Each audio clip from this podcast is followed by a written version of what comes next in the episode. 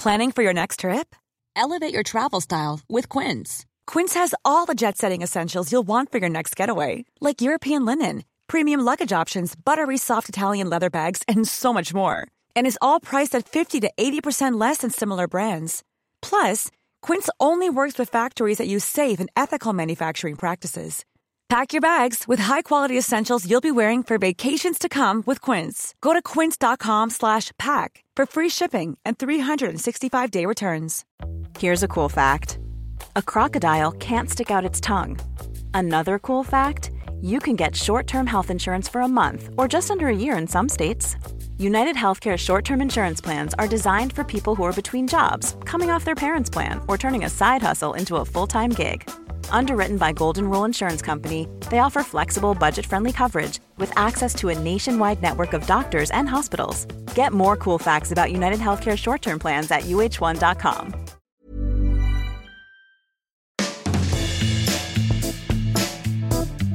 Hey, welcome to the 306th episode of Just Shoot It, a podcast about filmmaking, screenwriting, and directing.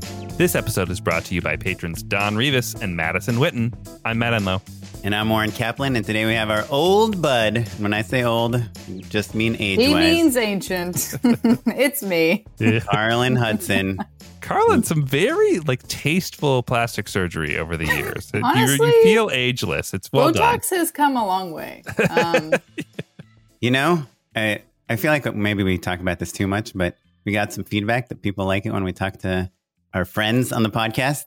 None of them were available, but we got Carlin to pinch hit. Uh, For- here we go. The roast of Carlin Hudson. for once, you actually were like, gave me a couple days in advance, and look, guess who's available? Because a bitch likes to plan. And I said, yes, I will be available in a few nights. Thank you for the heads up. Yeah. I mean, by the way, Carlin rejects our requests like two out of three times. all, all the time. I'm very time. busy planning. Yeah, yeah. if it's not on my schedule. I will say about Patreon real quick. Um, one of our patrons of the week is Madison Witten. She's a new patron, the twenty dollar level. Thank you, Madison. Um, and I'm assuming she's at that level because she wants to get one of our awesome "Just Shoot It" hats that Carlin has been seen in the wild wearing on set. I posted it today. I Mhm. posted a photo today of it. That's right. That's Yeah. right. Jack in the Box campaign. Well done. Thank you. Looks good. And oh, I that was the Jack in the Box campaign. that was the Oh, Jack in the Box campaign, and I wore the Just Shoot It hat. How did it go? It was awesome. Uh, Genuinely a very fun shoot, actually, which is Yeah, and you got to work with King Bach. That's cool. King Bach. Cool. Very Yeah. funny. Um, yeah. it was fun. It was like a it was a really silly, fun little little shoot. Very cool. Well, so what I was saying is that you wore the Just Shoot It hat there, and Hell Madison, yeah. Madison Witten, who's our brand new patron at the hat level, I was like, that name sounds familiar. And I realized that Madison had actually been a patron before at the $10 level and got a hat, but probably wanted a second hat. So I'm assuming that Madison removed herself from the Patreon and then rejoined to get another hat, which I realized is the only way you can buy two hats. Madison, if you're listening, let us know what's going on. Just and shoot us an email. other listeners, if you've been patronizing us for the ten dollar level for a while and you want another hat, like let us know. We we could figure something out. I think. Have you guys noticed that things are changing? That there's just way more work now than literally two weeks ago? Like that work flow seems to be, I know this is obvious, but also interesting, just directly related to like COVID fears. yeah. I would say that that is definitely true. Do you think that s- some of it is coinciding with uh just like the business cycles a little bit as well? Like do you feel like I feel like oft, oftentimes you know things start getting ramped up, you know, the Around stuff early around spring. now basically. Yeah, Mhm. yeah. But it, but work is back for sure. Like, like two weeks ago, I think I was submitted for maybe zero jobs. And last week, I think I was submitted for like 15 jobs. I mean, it's like night and day difference. Yeah, I do think there's like a little bit of COVID fear starting to lift Mhm. again. We'll see. Yeah. We'll see what but it- happens. I have a feeling that, look, for sure, there could be like some new mutation that kills like every other person. It's got to uh, be very serious for people to Yeah. to I mean, because about it even like Yeah. the most COVID COVID, COVID people are now like, Totally. fuck it. We're weary. People Yeah. are tired.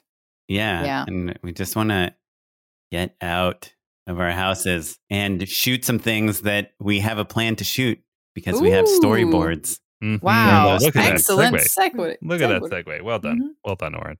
So, yes, as Oren's hinting, the main topic today is talking about storyboards. I think it's great timing for all of us because, like Oren said, work is back. We're in the swing of things. So, storyboards, we all know, are a tool that we can use in filmmaking. Some people live and die by them, some people absolutely can't stand them. And I think a lot of people, probably the three of us included, think it depends on the project whether you need storyboards or not. I Yeah. think kind of kind of the common knowledge that maybe you'd read in a book about storyboarding is oh, if there's an action sequence in this movie, we'll storyboard that action sequence and everything else we'll just, you know, figure out how to shoot, you know, off a shot list. But I think, you know, especially with the explosion of short form stuff, whether it's commercials or promos or episodic things, music videos, um, branded content, it's not unfeasible to storyboard an entire, you know, five minute short nowadays. Where I think in TV, I don't know that you would storyboard like a half hour episode or an hour episode or an entire movie because it's just labor intensive. But I'm curious with you guys, how do you decide whether you are going to storyboard on a project? Um, and, you know, obviously use like kind of your most recent projects maybe as examples. The one I'm prepping now and the previous job I just did are uh, very good examples of when I really like to storyboard when I versus when I don't. So the previous one, heavy, heavy improv. It was soft scripted. Oftentimes, talent was operating the camera because they were meant to play like vlogger, influencer types. And so when things are that loose, I find that unless I need very specific imagery, storyboarding is just kind of it's like wishful thinking. Whereas the next one that I'm doing is very specific in terms of transitions and uh, you know, you ba- basically the storyboard effectively becomes the script. You know, Mhm. like in, the script says like, you know, we the camera flies around the product or whatever, but like no one really knows what I'm talking about until they see the blueprint, which is effectively the the storyboards and and uh, in this case an animatic. What about you, Carlin? What, where where do you like to draw your line? I would- Unintended. Yeah. well, uh, drawing wise, I am shit. I once had storyboards that I drew myself, which I don't do anymore, but I they were passed around as a humor piece to a a, crew. Yeah, because and I was like, yeah, pass them around. I'm like I'm like one of the least gifted visual artists. I'm I'm truly terrible at drawing. I want to I want to pu- pu- pump the brakes there. Pause real Yeah. quick.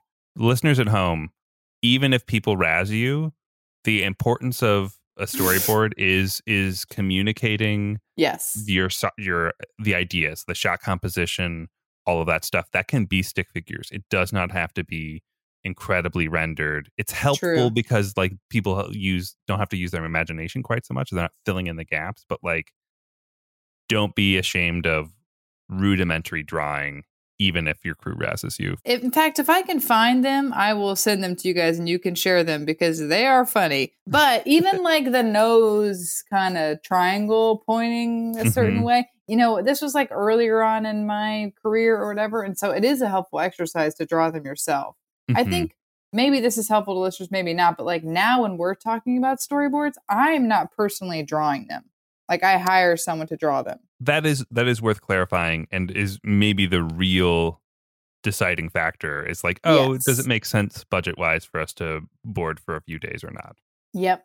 Yeah. Yeah. So it depends on the job. And also, like, I actually did just pay for storyboards myself on a project. It's a feature that I'm pitching on to, to direct. And I did like a really extensive lookbook, but I just kind of wanted to go above and beyond. And like, this is a comedy with a lot of big set pieces and like action kind of sequences. And so I did storyboard, like, I paid out of pocket to have to work with a guy we both work with sometimes to storyboard a scene.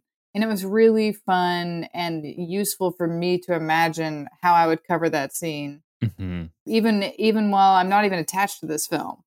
So, well, I'm just like trying to get it. It's interesting for our listeners, especially newer filmmakers that maybe are just starting to figure out what their career looks like. I'm sure a lot of people are curious if they've never hired a storyboard artist, how much does a real a good kind of Hollywood level storyboard artist cost? Do you guys? I mean, I have a number in my mind.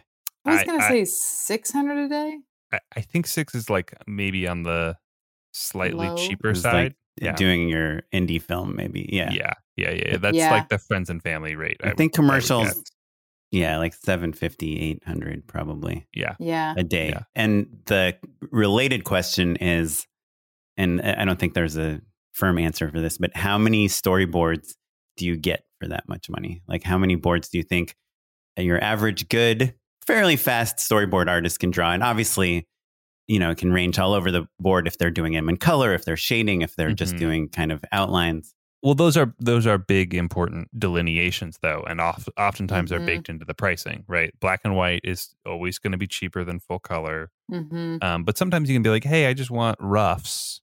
You know, I want your thumbnail Mhm. sketches rather than something fully rendered, and that can Yeah. maybe shave a day off as well. Right. Well, so if I I, want say like, fifty to eighty. frames That's a high. day, I would say that's high. Really? Yeah. I'd say 15 to 25. yeah. Well, oh my I- god. I, I'm Mama Bear. I'm right. I think like I think I got like on my last session. Well, no, because it was two days. It was two days. It was probably Yeah. in like the 39 to 50 range. Is what when what I when I asked for gonna like look it up. 20 frames from my guy Andrew Paul, shout out to you if you're. Um, he's like, okay, 20. They're going to be rough, and I'm going to be working fast. I mean, he's probably done 30 for me, but Mm. uh, but when he does 30, it's like a wide shot and a close up, you know, um, Mhm. and that counts as two frames, but it's literally the same drawing. He just like zooms in on it. Oh my god, I'm I'm so out of touch. I'm just like, I don't know, a hundred Well- a day. Well, maybe your storyboard artists really like you, yeah, um, or maybe Yeah, they're doing like they're working all night long. part of the fun of working with a professional board artist is their rough, their Mhm. thumbnail, their representational thing. A still gets the point across, but B is like Oh. so awesome compared to what you would do trying your hardest at home. Right. It is So- 100% understandable, and you can show it to an agency person. You can show it to your crew. You Yeah, can show it to yep. to whoever. Like in Carlin's case, um, I don't know if I've ever done it, but I've been thinking about it recently. Is hiring a, the storyboard artist for the pitch. Actually, on this commercial job, I just didn't get. I it's a really it's a 15 second commercial, and it's like five shot, five perfect shots. You know, and I was like, Mm. maybe I should just do the boards ahead of time. Which now I guess I'm happy I didn't because You but, you know, some would have money. been mean, loss it a gamble. I think that back in the day, like I think you could ask your production company to do that, and maybe they would go for it. You know, Yeah. You remember we had the these directors, the Pierce brothers that made this movie, The Wretched, and one of them, Drew Pierce, is actually uh, his name is Drew, so uh, he's obligated to draw for a living, and he drew, draws all his own storyboards. I mean, that's what he does professionally too, aside from being a filmmaker. And that was a they. I was always so jealous of them because they would pitch their movies and they did these genre films. I mean, they still do, and they would have all these sequences Awesome. storyboarded out. And so you go to a person, you're like, and then you know they're good writers and good visualists also. So it's really good. It's like kind of Hollywood level stuff that they get pretty much for free from just from doing the work themselves. Hmm. And so that's how they've gotten pretty good at like pitching their ideas and raising money off of being able to draw. great, great boards. I think that also brings up the point that like most board artists are capital A artists in maybe a slightly different discipline, and that this is their money job, which is kind of part of why their rates are what they are. Like this, like no one's doing. They, I think most of them love storyboarding because it's still a pretty hard and highly skilled job, but like that's part of what their that's their survival job most typically. Like they oftentimes will come from fine art or from comics. A lot of comics people, and that's like a really competitive industry as well. So it makes sense that people kind of double dip a little bit Right. um, Mhm. between the two. Well, I want to talk about how we work with storyboard artists because I think it's interesting to kind of hear how you all do it. Um, but for those of our listeners that aren't working with board artists or can't like afford to work with them, I want to, after this conversation, we'll transition into some ways you can storyboard things without a storyboard artist. Uh, I want to make sure it's helpful for everyone. But so on that note, Carlin, when you sit down with a storyboard artist, what materials do you already have ready to show them? So normally I have kind of like what the location would look like if I if I haven't been there then um you know, like for this thing we just did, it was like, oh, this is what the auditorium might look like. Like this is the kind of location Mhm. that I had in mind because I do think location is obviously like that's such a huge part of it. Mhm. Um, so I have pictures of, of the location, like some idea of the cast if if they're not cast yet, and then I make a shot list, and then we Mhm. kind of go from there. But but we'll get into this more in a second. But I've worked with like four or five different storyboard artists, and the guy that I worked with now a couple times, who was recommended to me by Matt Enlow, his name's Mike Jas- Jasorka. You call Shout him Mikey. Mikey. Yeah. Um, I don't know him well enough to call him Mikey. I hope soon. But uh, currently, I call him Mike or Michael. But Yeah. um, yeah. but uh, he so he is one of like the more collaborative people I've ever worked with. So you kind of like sit with him while he's drawing the storyboards, Mhm. which is something I've never done prior to working with him. Yeah. oh, interesting. Yeah. it- yeah, back in the day, you would meet him at a coffee shop, and he would like literally bring uh A like sketch pad. sketch pads and like Wow. an easel, and uh and it is a very different experience than a more old school experience than you know commonly now people are drawing on tablets and Yep.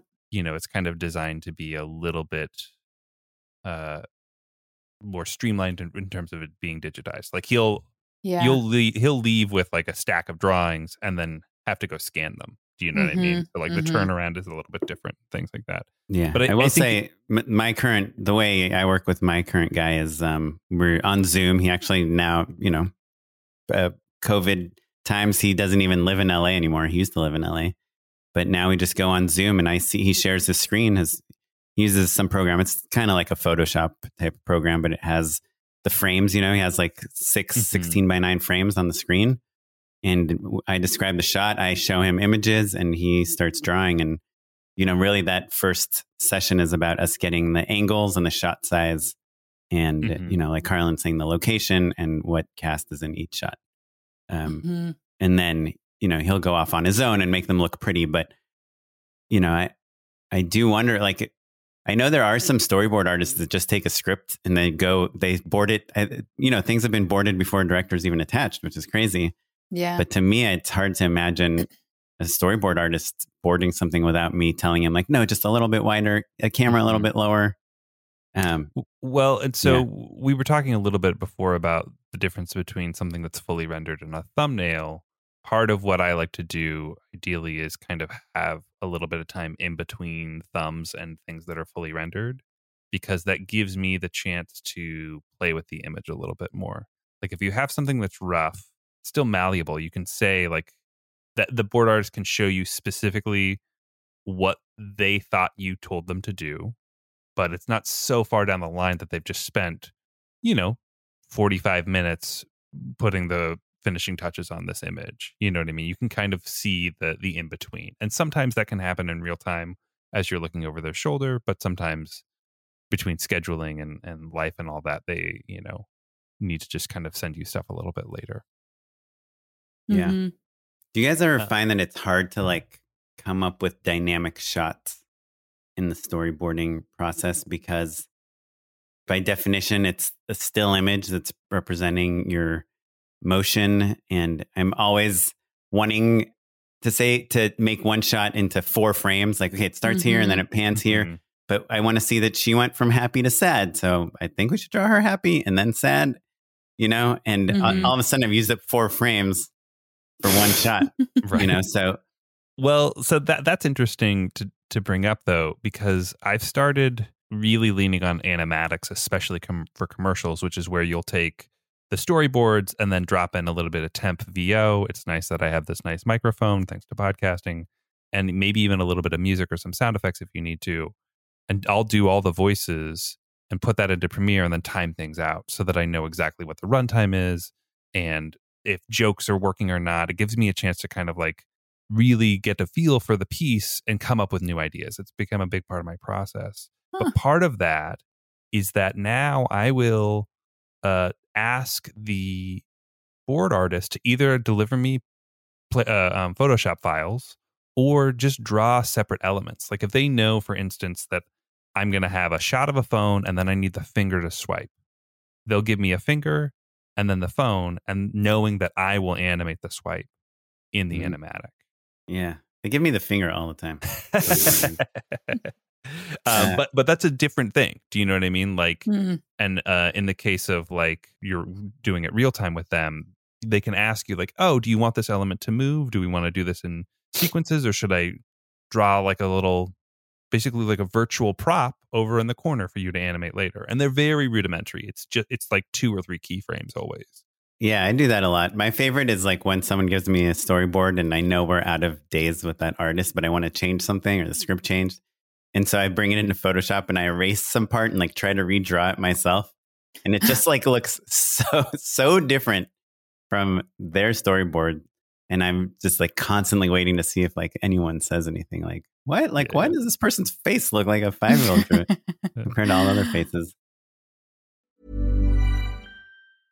Ready to pop the question? The jewelers at BlueNile.com have got sparkle down to a science with beautiful lab grown diamonds worthy of your most brilliant moments. Their lab grown diamonds are independently graded and guaranteed identical to natural diamonds, and they're ready to ship to your door. Go to BlueNile.com and use promo code LISTEN to get $50 off your purchase of $500 or more. That's code LISTEN at BlueNile.com for $50 off. BlueNile.com code LISTEN.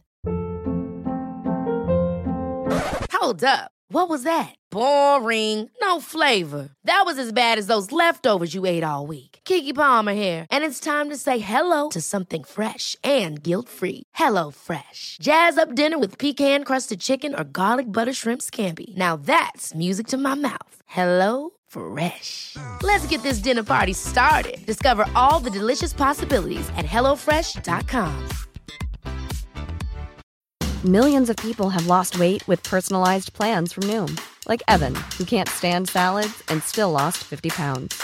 Salads, generally, for most people, are the easy button, right? For me, that wasn't an option. I never really was a salad guy. That's just not who I am. But Noom worked for me. Get your personalized plan today at Noom.com. Real Noom user compensated to provide their story. In four weeks, the typical Noom user can expect to lose one to two pounds per week. Individual results may vary.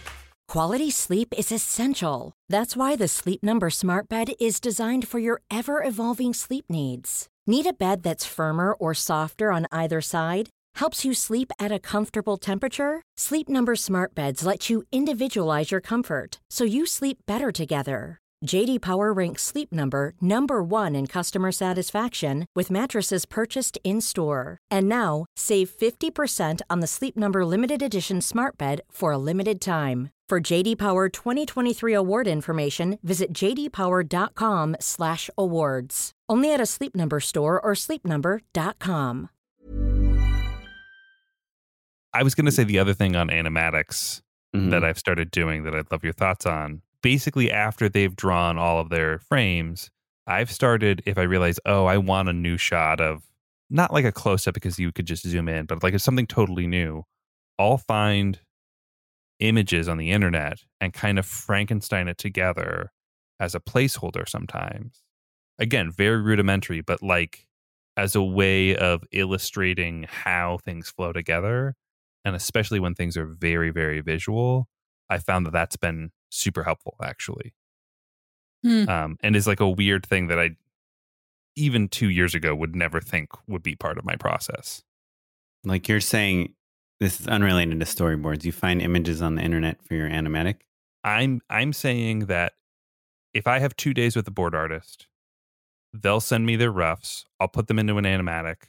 I'll realize, oh shoot, I want a a shot of a person smiling, and I'll drop that in to the animatic. Find that find some stock imagery, put that into the animatic, show like adjust it to the right size and angle and all of that stuff, and then send that animatic over to the board artist saying like hey i need a, a frame that looks like this but with our actor instead of the person in this shot or something like that and because it's in that Oh. animatic they can kind of see it all they get the sense of how it all flows together right And an animatic is just the it's like a rough animation of all the frames together yeah in it's Premiere. effectively just sequencing all of those storyboards with Mhm. voiceover underneath and you can get more and more involved you know, the further down the rabbit hole you fall. Um, but and you find camera moves, you find like ways to plus things, you figure out if Yeah. it's funny or not. It's it's really, especially when you have like a specific runtime you're trying to hit. I find it to be invaluable. I have a a question because on a, a couple, I'm almost a couple recent jobs. I was so prepared for a couple jobs that the agency producer was like, "You shouldn't have done this much," because then it gave like the client was sort of Sure. like then too involved. Because I, do you know what I mean? Does that ever happen to y'all? Yes, yes.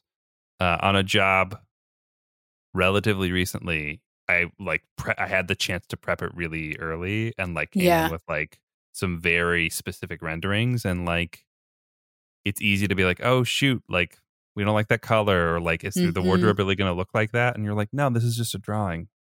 you know? Yeah. um, but it's easy for people to get hung up on things. And so you do the the tricky thing with storyboards is that they do sometimes become prescriptive in a way Yeah. that can be hindering for sure. Yeah. Oren, does that happen to you? No, I don't think anyone's ever told me I like did too much work. Which Um, of the three of us, I feel like you were like the craziest in Yeah. prep. Yeah, yeah. Yeah. So- I, I get frustrated when I feel like I showed them what the exact commercial is going to look like. And then we show up on set and I set up a shot and they're like, eh, we don't like that. And I'm like, well, you approved the animatic, you approved the storyboards, you approved the script. Like, why now? I showed you every step of the way exactly what this is going to look like. Mm, Um, so I've had, it's kind of like the opposite or an inverted version of that. yeah. I, I'm curious, Oren, because to Carlin's point, you prep so hard that you will oftentimes Make an Mhm. animatic that's better than the final product. Yes, I know. uh, but but also w- when I say animatic and you say animatic, they're two pretty distinctly different things. Mine is like a bunch of storyboards cut together with some you know cut out animation on top to show people the timing. Yours is oftentimes a fully 3D rendered uh, situation where you've got a virtual camera with the lens on that you are intending to use in the literal exact angle that you're intending to use. People are walking from place to you're rendering it all in Blender.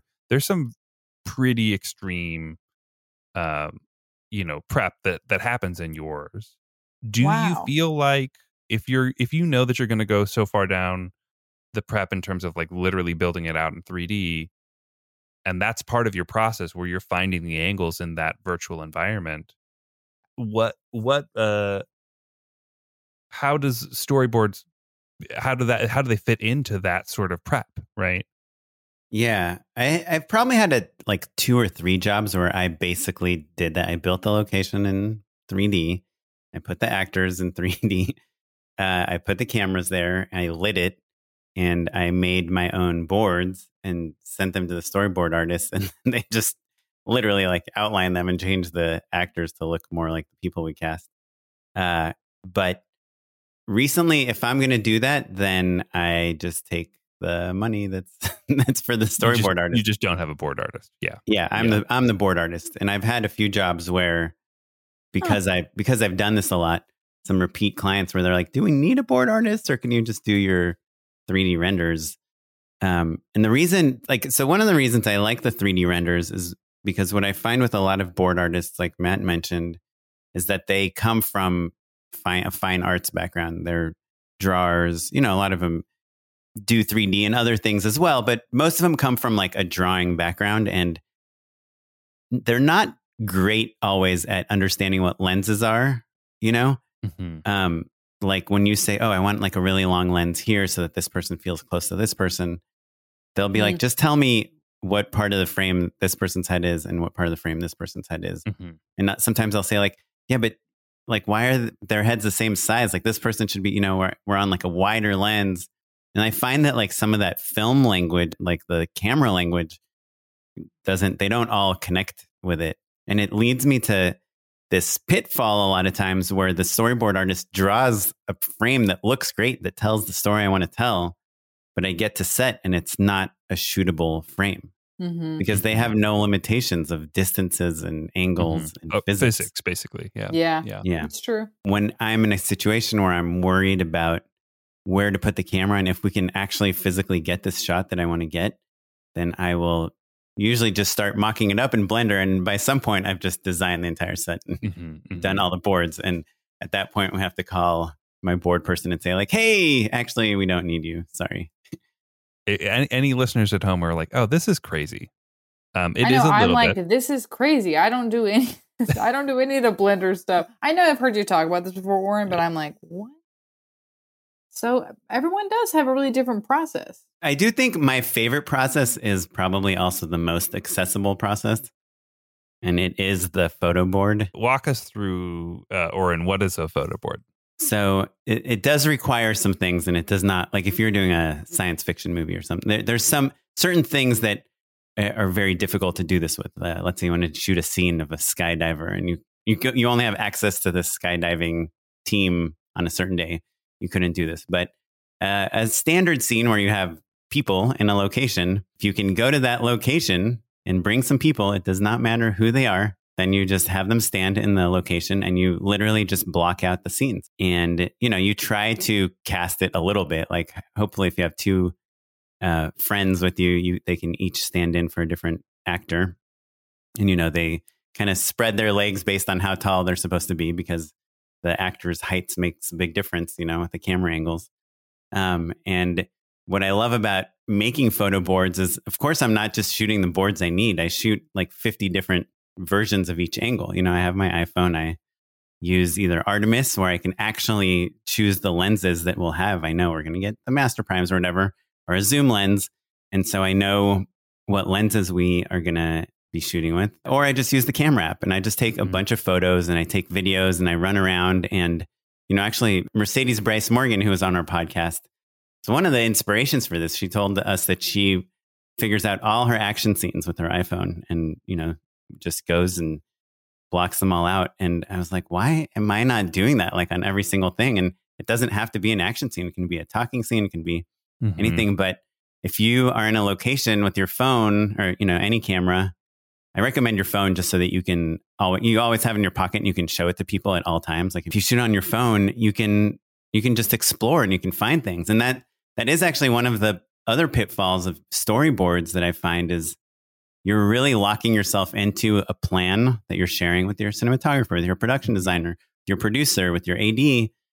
And it's hard to stray from that. But if you go to the location and do photo boards, with, you know, just film, like shoot the boards yourself, then you can really explore and you can find angles. And, and that's my fear with storyboards always is that I'm just like shooting the most obvious, boring version of something because I'm trying to pick eight frames that represent this. When on set or at the location, I'll just find a bunch of unique camera angles, camera moves like, ooh, there's an interesting railing or there's an interesting light. If we move the camera here, it'll be in the background. Yeah. So that's why I, I love photoboarding. And it combines scouting, blocking, Mhm. planning things out, and making storyboards all at the same time. And if for some reason you need really nice storyboards for a pitch or for a you know real job, you take your photo boards and you, you put them in.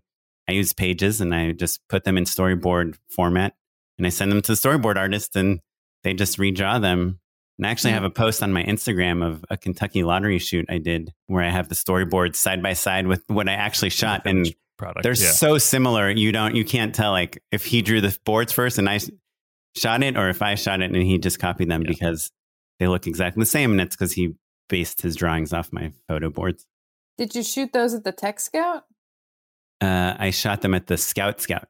So The Scout Scout. it is time Okay. consuming because sometimes I'll go, that was at a convenience store. So we went to like, you know, maybe four convenience stores or something. And I take all those photos at every At convenience every store. one. Yeah. right.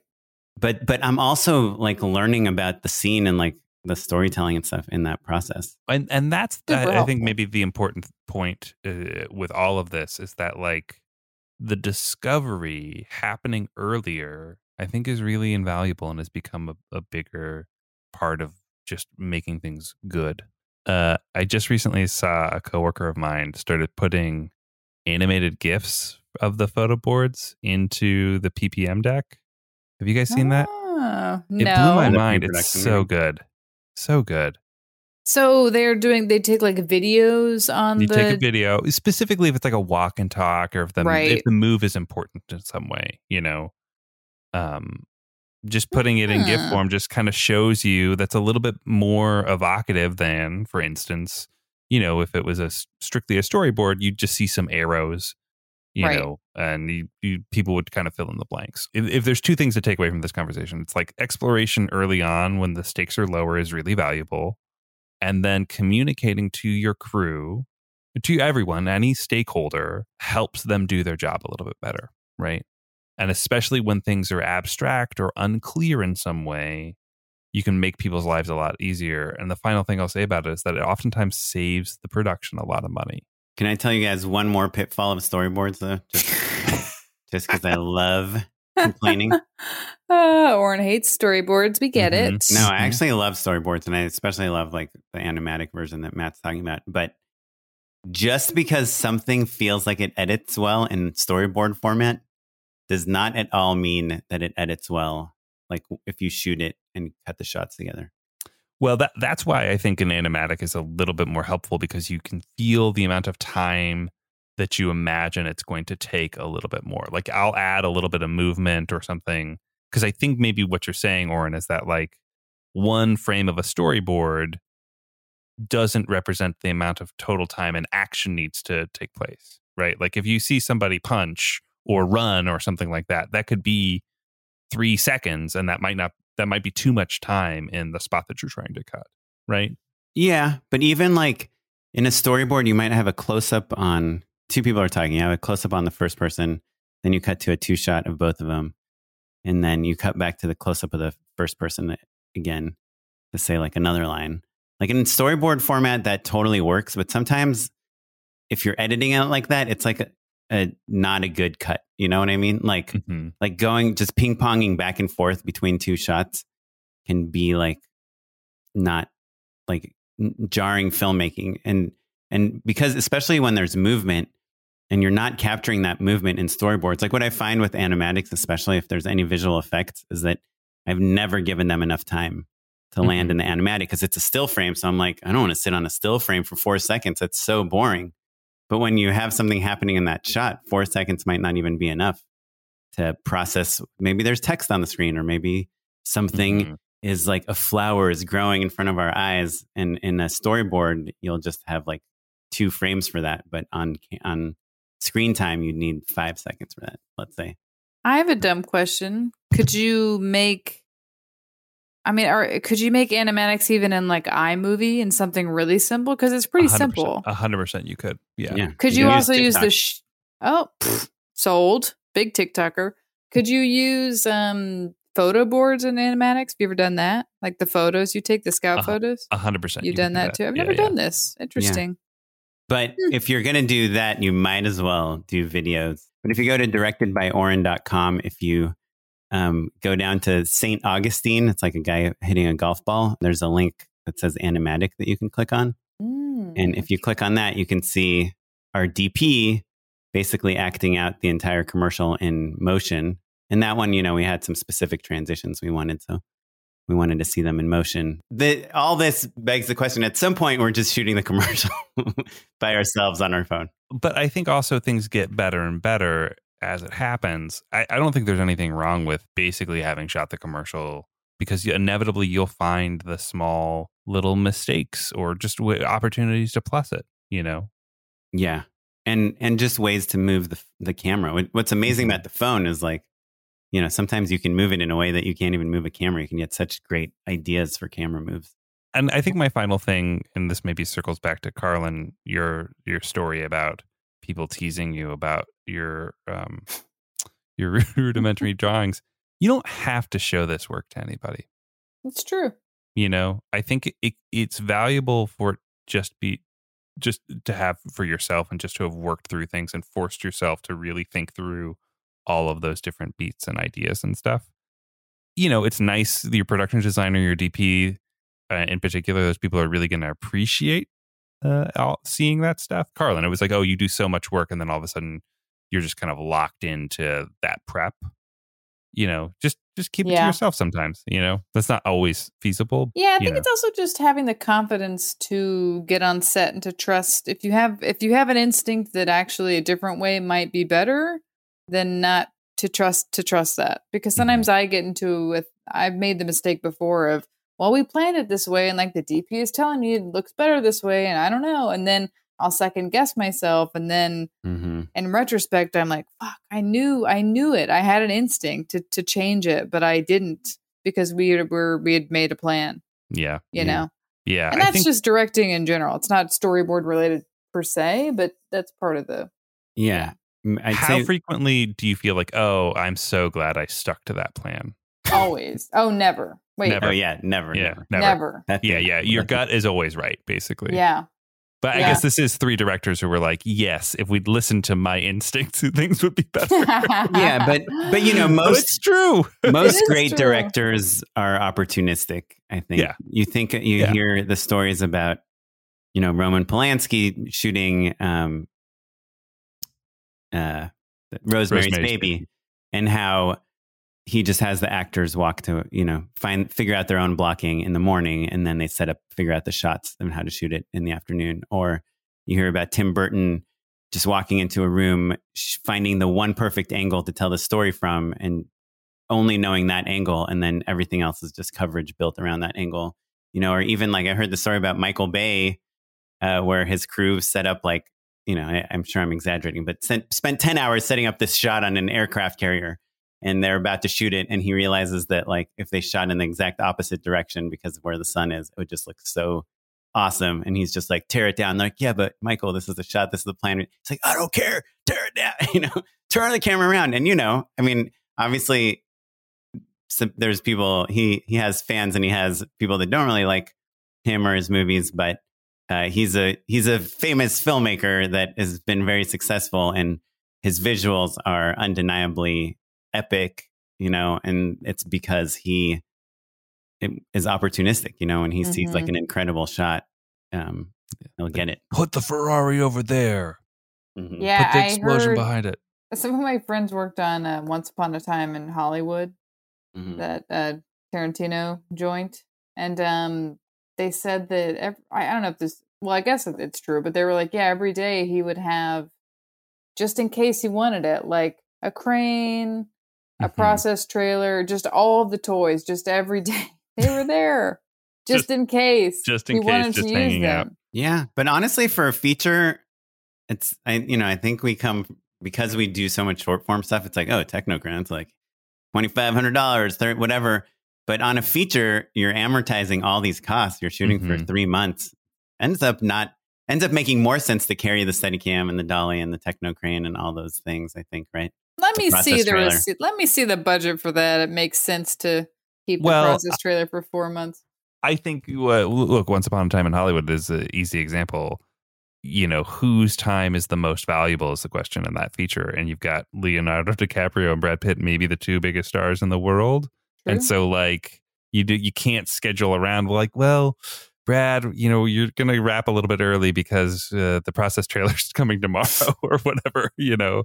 So in My that case, I point think it makes was sense. he he like I think he just kind of just makes decisions when he feels like it, it's more of like a loose loosey goosey Yes, kind yes, of yes. uh which none Right. of us But but know. some of the best indie I bet when you shot your indie films and stuff you some of the best moments are the ones where you're like, "Oh wait, I know this was the plan, but let's do this instead." You Yeah. know? Um and what that's what I love at least about small productions is you Mhm. get to make those changes. And when It's you're on a medium-sized production, like most of the things we're on when you have like 50 people or whatever, 100 people and you change the order of things you want to shoot. Now it just like screwed up lunch, it screwed up trailers. You have to move this thing. Like, yeah I think it's also we're time. also talking about in the commercial world, we're beholden to so many stakeholders, right? yeah I'm just curious. Can you just give me an example of a shot list? How you label a shot list? Like, like what what's what's the wording that you write? Do you write like and do you do 101A? Do you write one? Do you write eight? Like what's how do you label your shot list? How do you label your shots and give me a sample description of a wide shot, a dolly shot, and a close up shot? say I'm making a shot list mainly for me and to talk to the storyboard artist, I would just do like whatever, like interior bedroom scene, whatever. And then just really simply write out like wide shot dolly in as Kathy moves from A to B, you know, and just describe the shot And Yeah. you wouldn't number it or anything? until I do shooting boards, that's when I number them. And that's when I put it all into an Excel document and I'll put like which camera, which lens, Mhm. which whatever. Like that's super, that's more, that's much more thorough.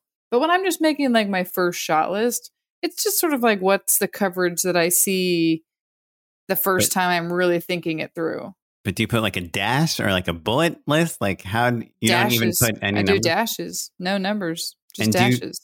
Do you guys? I don't know why I do this. I think I read it in a book like 15 years ago, but I write like the shot descriptions in all caps, like wide, like capital W I D E on and CU. Do you guys write CU or close up? I will write CU. CU. Uh, It's, All I'm pretty loosey goosey. I will try to group things by setup, or and sometimes I'll say like A cam and B cam. hmm I don't get much more prescriptive than that.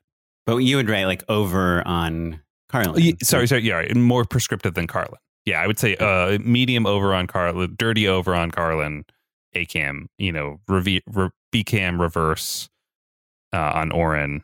And do you find if you give that to your AD or cinematographer, they'll understand what you mean? Yeah.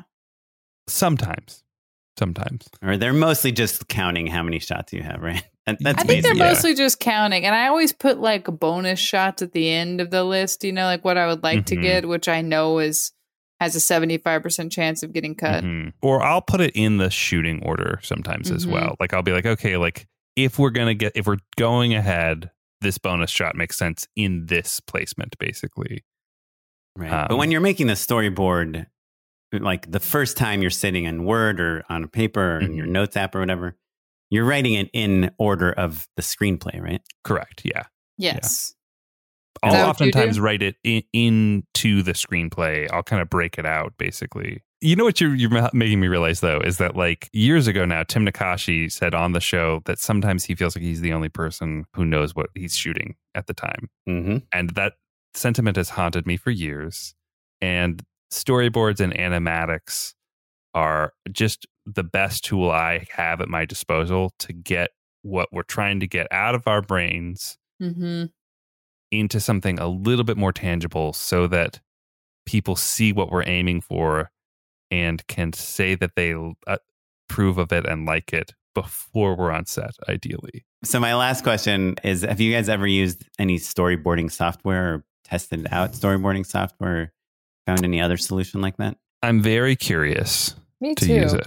Yeah. But I haven't. There's um, a few kind of famous ones. There's this program called FrameForge that has been around for 100 years. Yeah, it lets you basically load up 3D models and rooms, and you can design, put walls and things like that. The other one that a lot of people use is Shot Designer Pro, and then that's not actually storyboarding, but you're really drawing overheads and blocking. And a lot of TV directors use that one. And somebody introduced me to a new one yesterday called Backlot. It's one word, backlot.app is their website.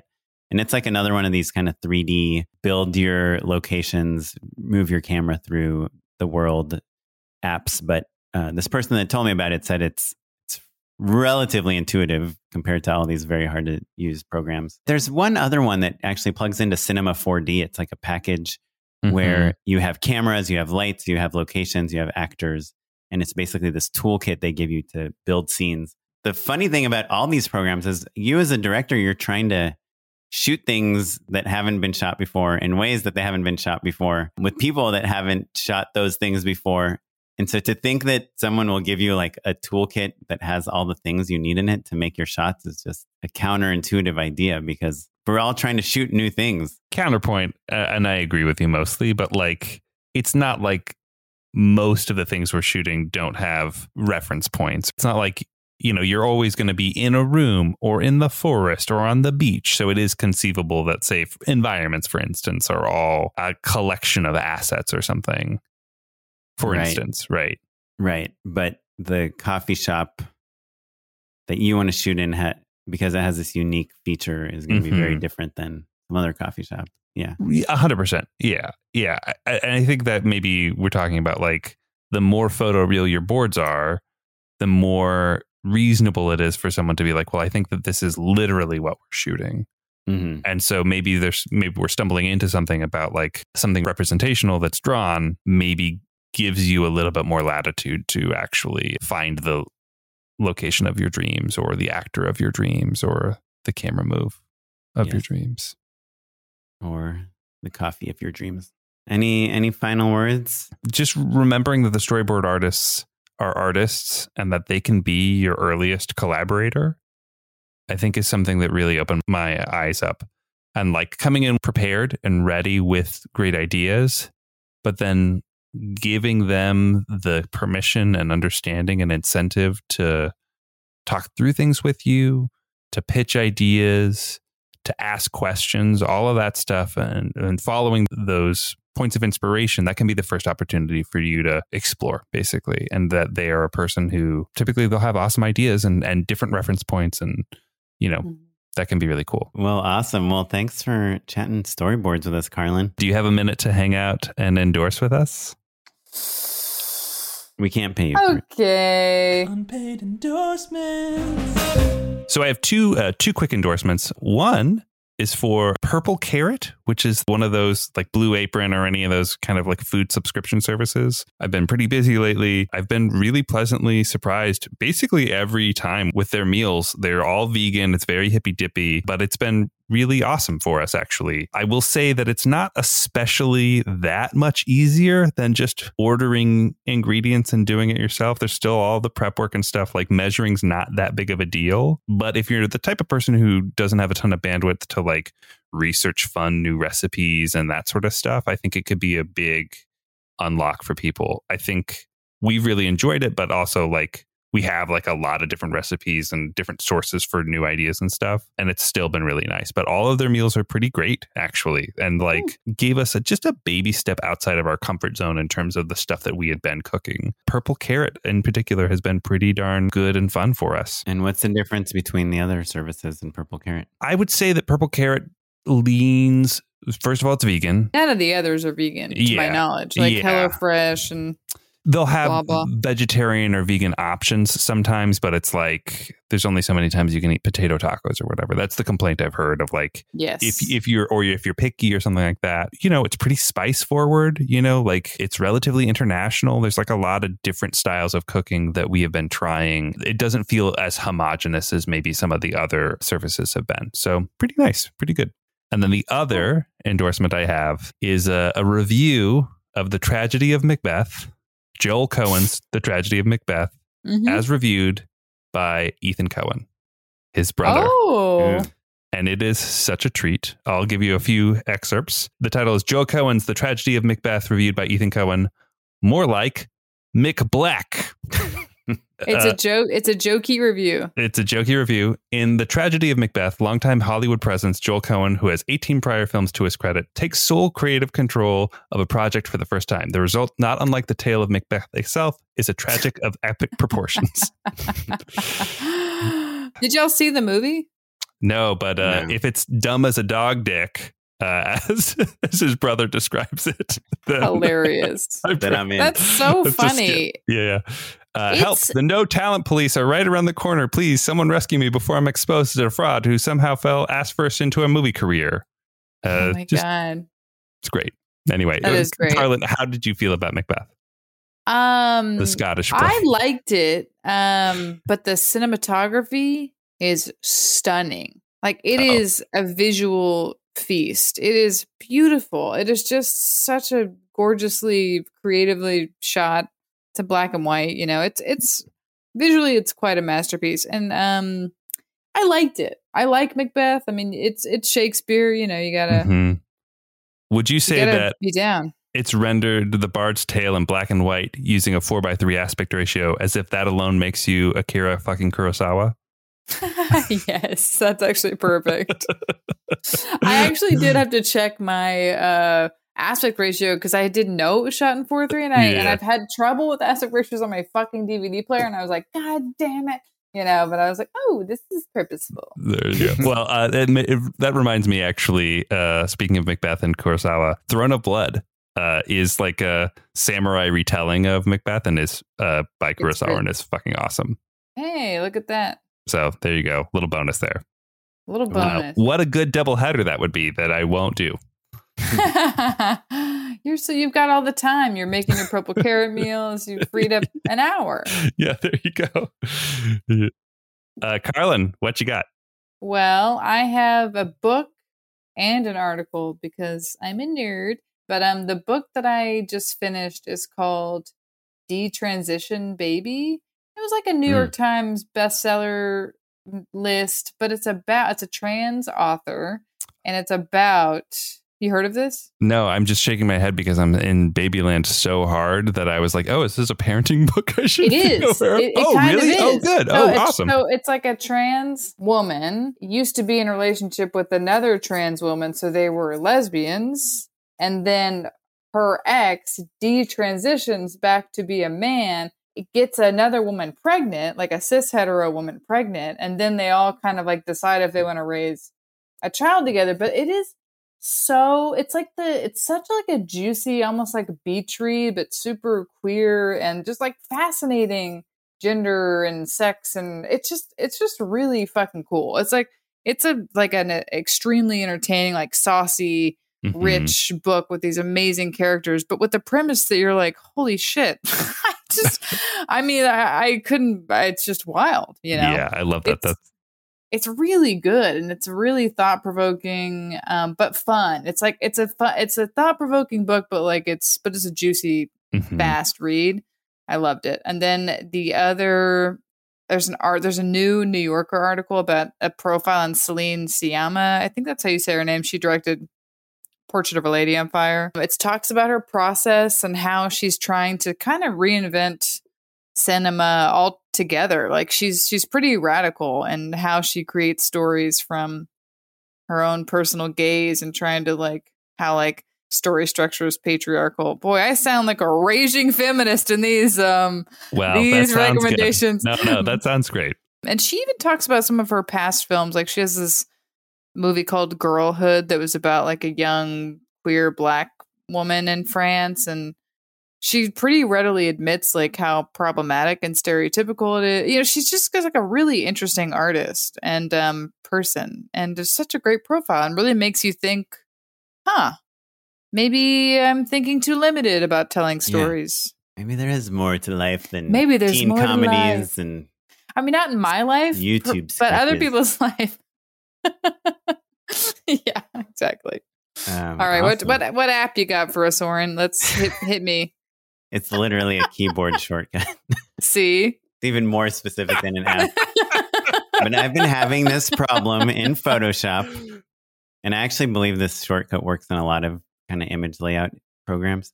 Um, but where I will copy something from one image and I want to paste it into another image, and it will paste it in the center of the image instead of in the same place it was in the image Mhm. I copied it from. Mhm. Um, so let's say I have a logo and I want to paste it on five different images or something at the bottom right. I'll paste it into a new Photoshop im- image. It'll end up in the middle. And I've been so frustrated by that. And it turns out there's a shortcut uh, on Apple. It's um, Command Shift V. I'm assuming on a PC, it's, on Windows, it's Control Shift V. But instead of instead of Control V, um, it's Control Shift V. It will paste whatever you copy into the same place it was where you copied it from. And this is super helpful. Like when I make treatments, like I have issues with page numbers. Like pa- I want them to all Mhm. be in the same place on each page, and they're pasting all over the place. So anyway, throw a shift into your your shortcut. Maybe it'll fix the problem you've always had. Have you uh, done that between two different canvas sizes? Like if it's like, oh, Um, you've got a 16 by 9 image and you're trying to copy that, copy from 16 by 9, but into 9 by 16. Does it just kind of approximate it or? I haven't done that yet, but I'm assuming it would probably do something different than just a regular paste. Mhm. Um, where I run into problems is I use a lot of images with transparency. Um, like, let's say you have a logo uh, in a picture and the background is transparent, like in a PNG or something. If in Photoshop you like select the whole canvas and hit copy, it's actually only copying the pixels that aren't transparent. So when you paste it somewhere Oh, else, even sure. though your your document is you know 1920 by 1080, what you copied is only like 640 by 360 or something, right? So when you paste it, um, like your what's on your clipboard is smaller than where you copied from. So when you paste it somewhere else, it doesn't end up in the same place, even if those two documents are the exact same size. So that's kind of the issue I've been having is copying semi-transparent pieces or parts of an image. Anyway, um, it's in case you know one of our listeners has this issue. That's the solution. Oren, what I Uh, love about this endorsement is that uh, Carlin dunked on you, and you, d- you just you just went straight forward anyway. You were like, "Let's go Well, I even like- nerdier." Yeah, I, Even I worse. feel like she gave an example of what I would recommend, and I just like 10x yeah, yeah, specificity of it. yeah, yeah. You're the most Oren Oren of them all, right? Yeah, I- like I we out all- orange Carlin's version yeah, of orange. yeah, yeah, yeah. I know. I I almost out Carlin's Carlin's version of myself tonight. So honestly, we're all on even. I playing think you're less Carlin than you think you are. okay, good. Carlin, thank you so much for joining us. I hope uh, you guys learned. If you have any questions or want to know more about our storyboard process, then uh, go to my website, directedbyoren.com, or you can email us, uh, pod at gmail.com. Uh, you can find me. I'm on Instagram at okaplan. I'm on Twitter at smiteypyleg. And I'm at Mr. Matt Enlow across all social media. You can follow us at Just Shoot It Pod across all social media as well. This episode was edited by Noah Bayshore. Thanks, Noah. And you're listening to music provided by the Free Music Archive and the artist Jazar.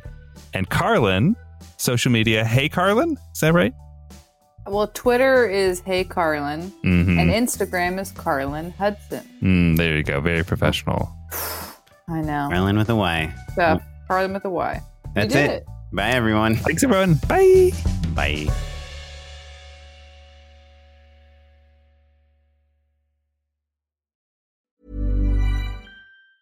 Ever catch yourself eating the same flavorless dinner three days in a row?